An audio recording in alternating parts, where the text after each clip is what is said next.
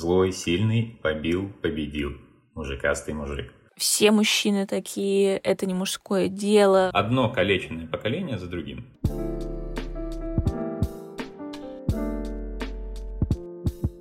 Всем привет! Меня зовут Варя Ступина. Меня зовут Настя Колпакова. И это подкаст «Верю, не верю», в котором мы разбираемся в системах самопознания. Это второй выпуск рубрики «Фая, скажи честно». И сегодня мы будем говорить о маскулинности. Фая, скажи, пожалуйста, почему выбор пал на эту тему? Девочки, привет! Очень рада вас снова слышать. Позвольте сразу перейду к делу. Сегодня уже всем стала очевидна польза терапии и способности к рефлексии и качественному самонаблюдению – но вовлеченность мужчин э, в эту заботу о своем ментальном состоянии по-прежнему достаточно низкая. Предполагаю, что некоторая эмоциональная скованность и закрытость молодых людей в этом вопросе является следствием внутренних барьеров. И вот именно об этих барьерах, об их природе мы сегодня и поговорим.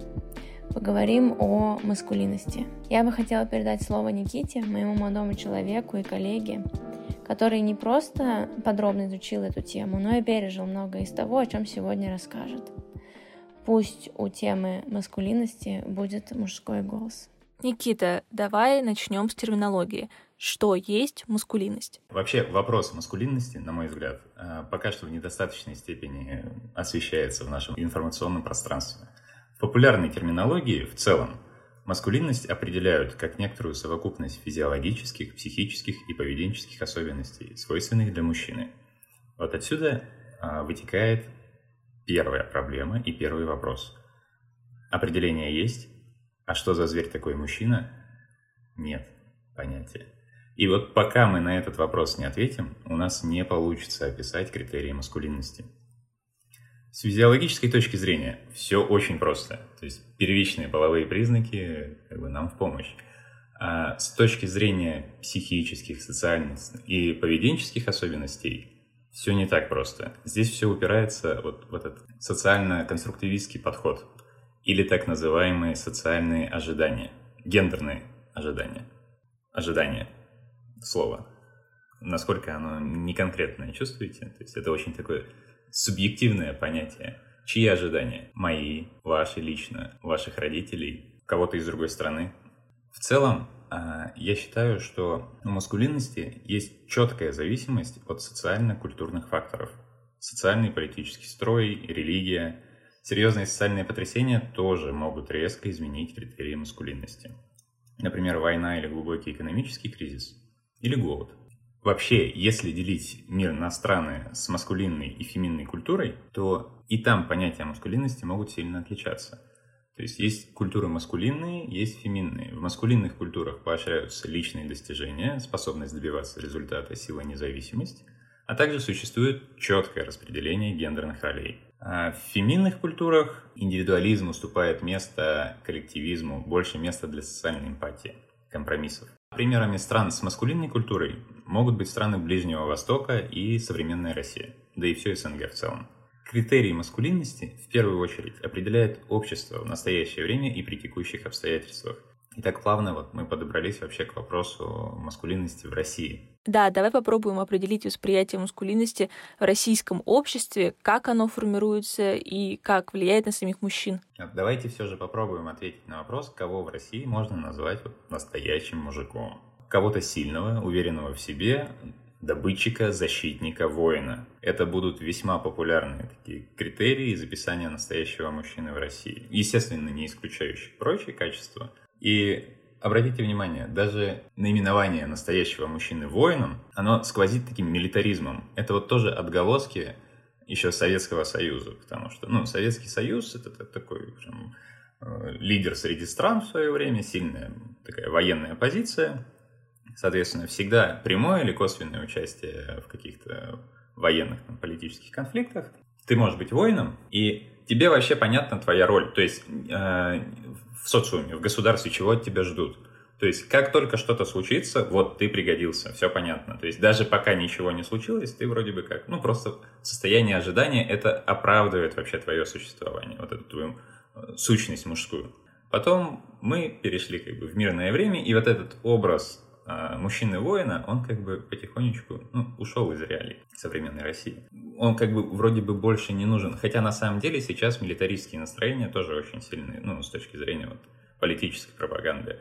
И вот если копать вообще в эту сторону, то здесь мужчина в уязвимом положении, потому что мужчина-воин, если развивать дальше, это мужчина, защитник, добытчик, равно воин, равно жертва, потому что воин подразумевает то, что ты готов принести себя на благо общим интересам. И здесь, к сожалению, часто перекос идет не в сторону семьи, не в сторону отношений, а в сторону вот этих вот абстрактных политических целей. Вот эти критерии даже сильный, уверенный в себе, добытчик, а, защитник, воин, это все про такие конкурентные факторы, а, качество личности – именно, ну, а, они социально агрессивные. Именно из-за этого традиционную маскулинность часто уравнивают с токсичной маскулинностью. Здесь вот эта вот большая часть токсичности, она связана именно с гендерными ожиданиями, сформированными в обществе. И почему в целом довольно популярно мнение, что вот эта маскулинность российских мужчин токсична? Потому что, собственно, это то, на самом деле, что им привило общество.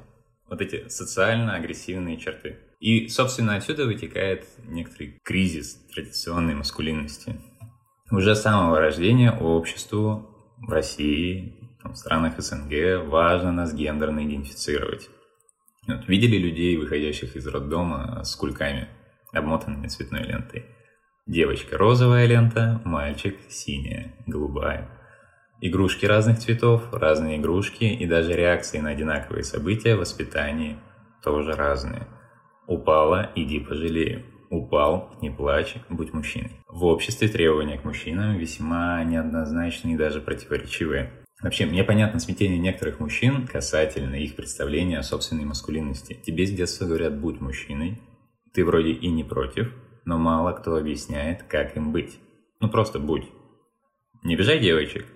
Хорошо, окей, не буду. А можно поподробнее, как и в каких ситуациях мне себя вести?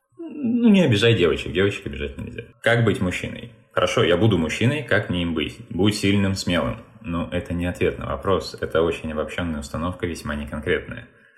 Плохо еще когда в неполной семье мать, например, примеряет на сына роль главы семейства, вменяя ему значительную ответственность со словами «Ты у нас единственный мужчина в семье, глава семьи».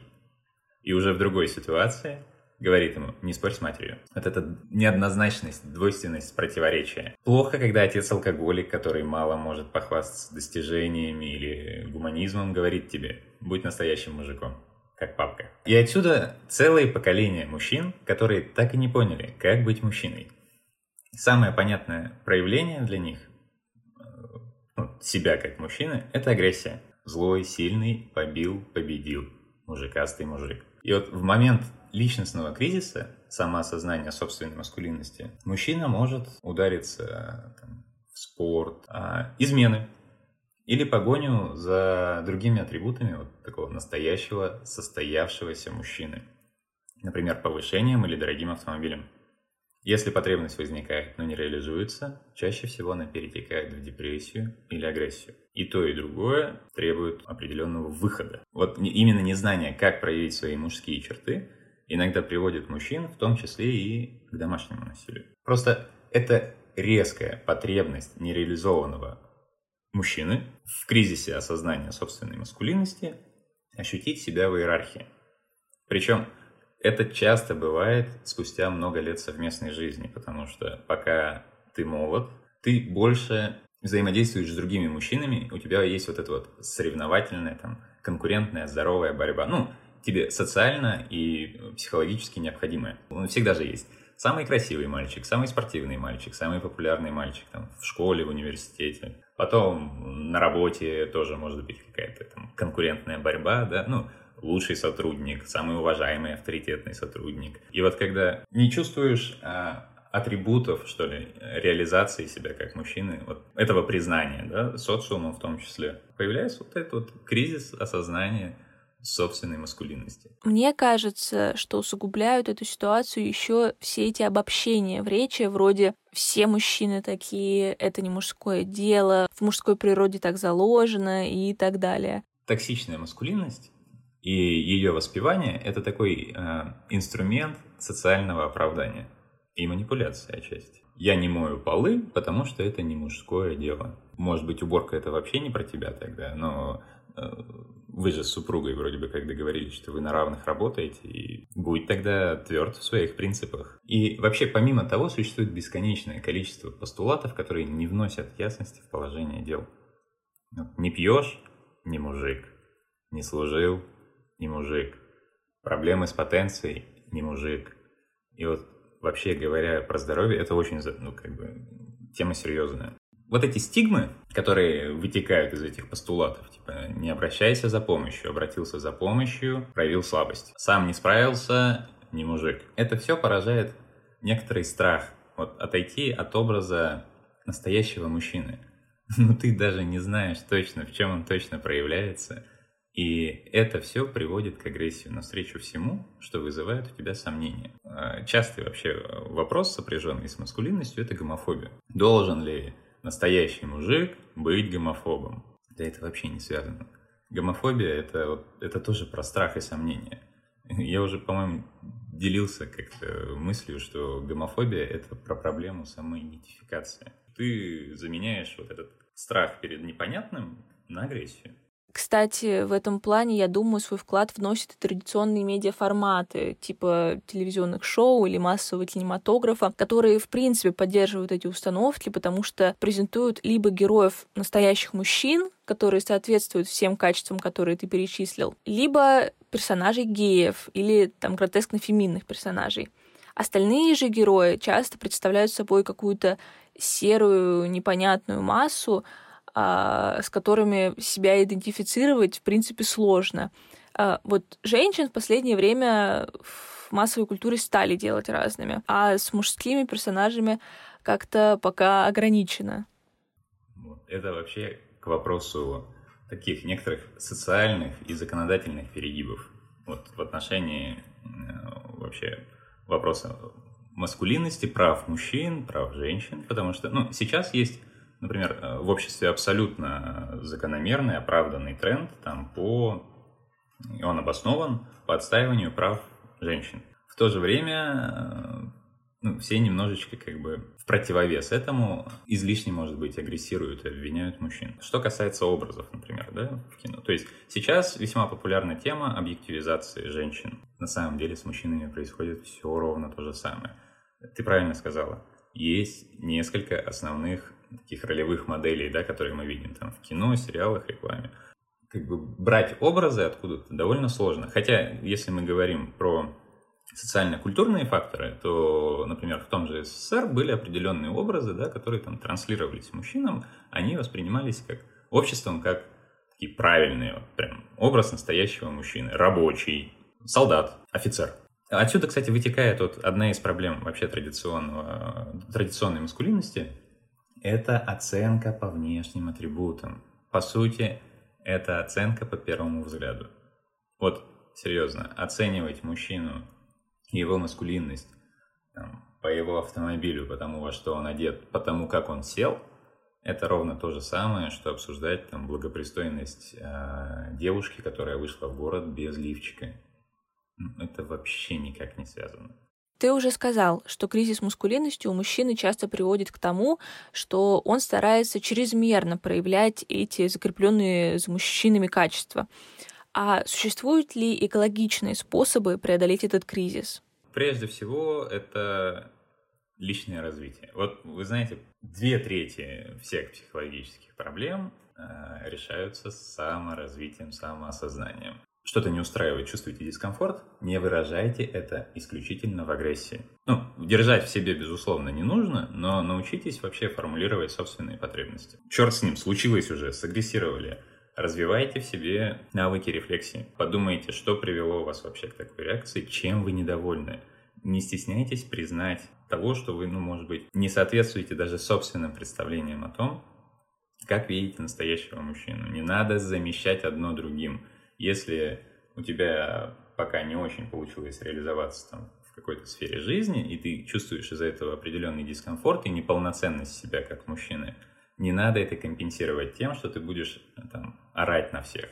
И проявлять излишнюю агрессию. Когда вы начнете размышлять, что конкретно вас вот выводит из этого равновесия, вы можете начинать работать там с определенными аспектами своей жизни. Не стесняйтесь обсудить это с близкими, не стесняйтесь поделиться вообще. Вот это вообще к вопросу, опять же, что там установка. Настоящий мужчина не выражает эмоций и не перекладывает свои проблемы ни на кого.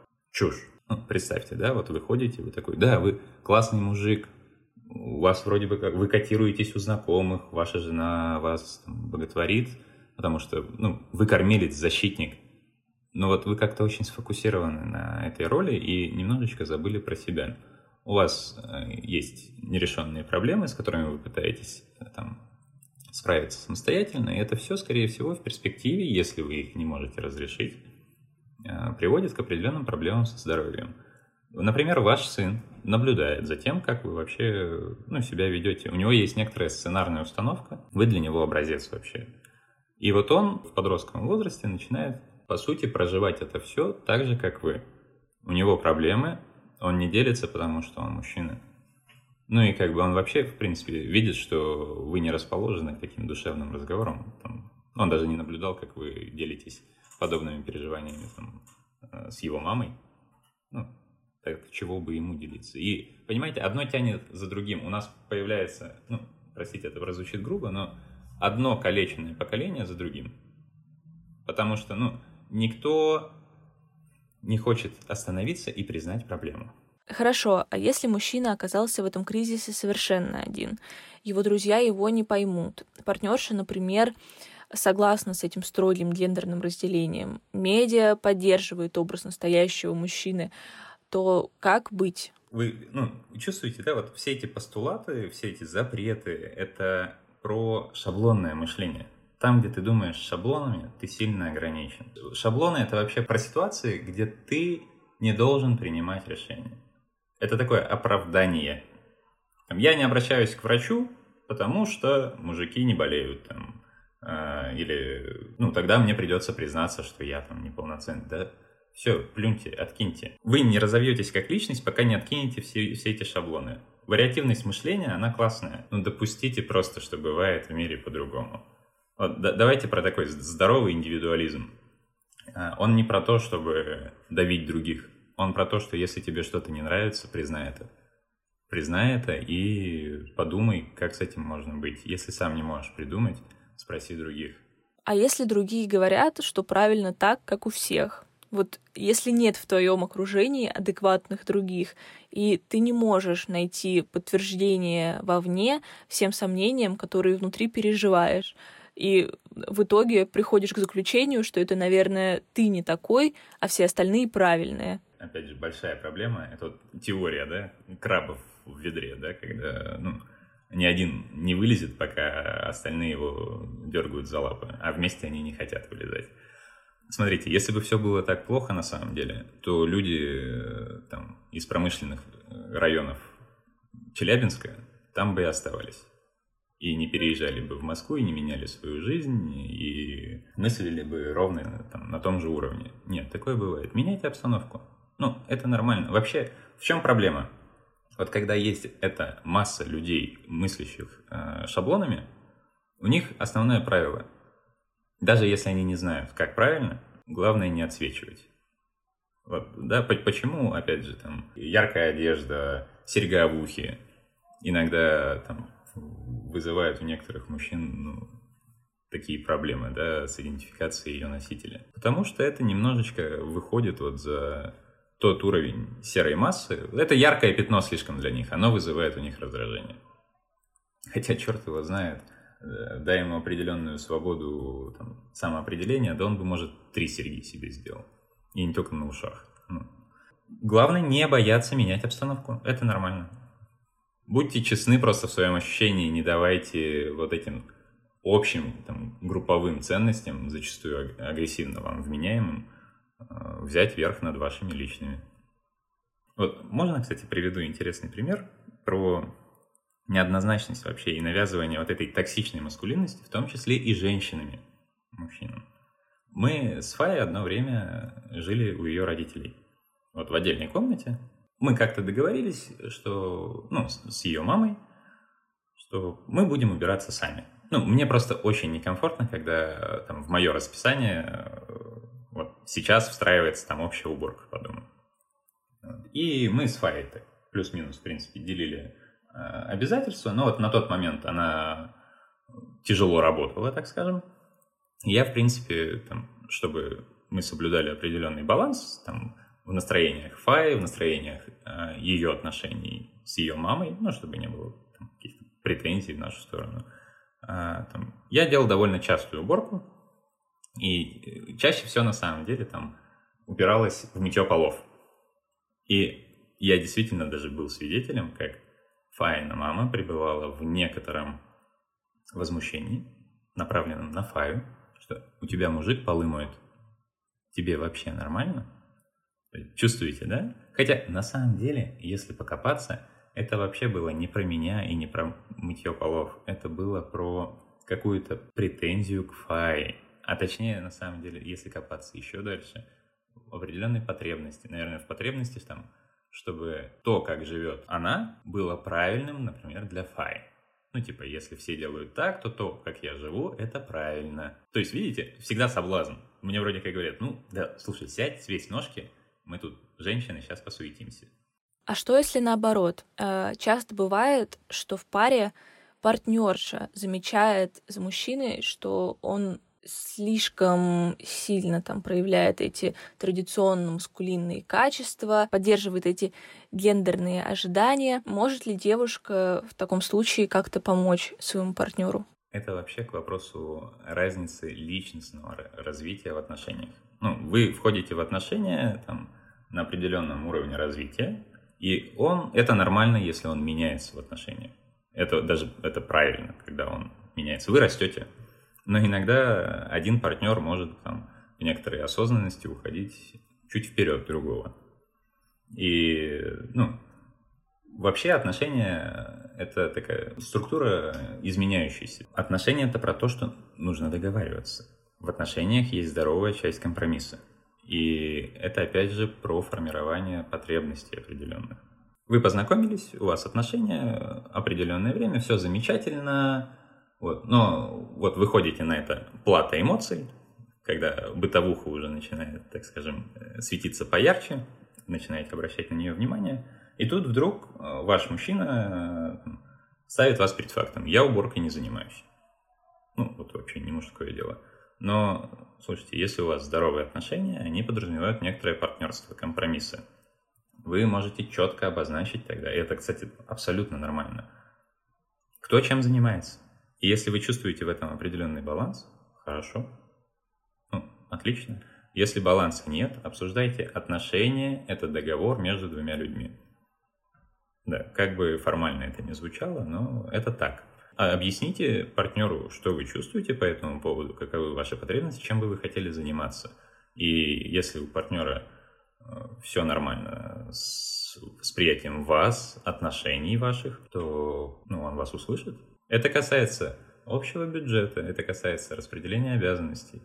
И вот, кстати, опять же, такой перегиб некоторый социальный. Смотрите, когда все поймали настроение э, бороться за права и отстаивание вообще желаний женщин, все сказали, надо делить обязанности по дому. Ну, потому что, да, действительно такая проблема в России наблюдается.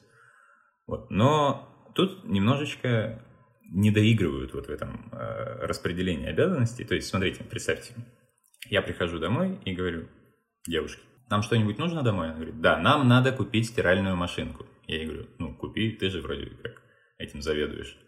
Нет, подожди, стиральная машина это для нашего общего быта, нашего общего благосостояния. Не надо так говорить. Такой, хорошо. Чуть позже, э, уже в другой обстановке, абсолютно как и не привязанный, вы говорите, знаешь, нам на машину нужно купить, на наш автомобиль нужно купить комплект летней резины. А она так смотрит на тебя, широко раскрыв глаза, и говорит, в смысле нам? Это же твоя машина. Ну нет, подожди.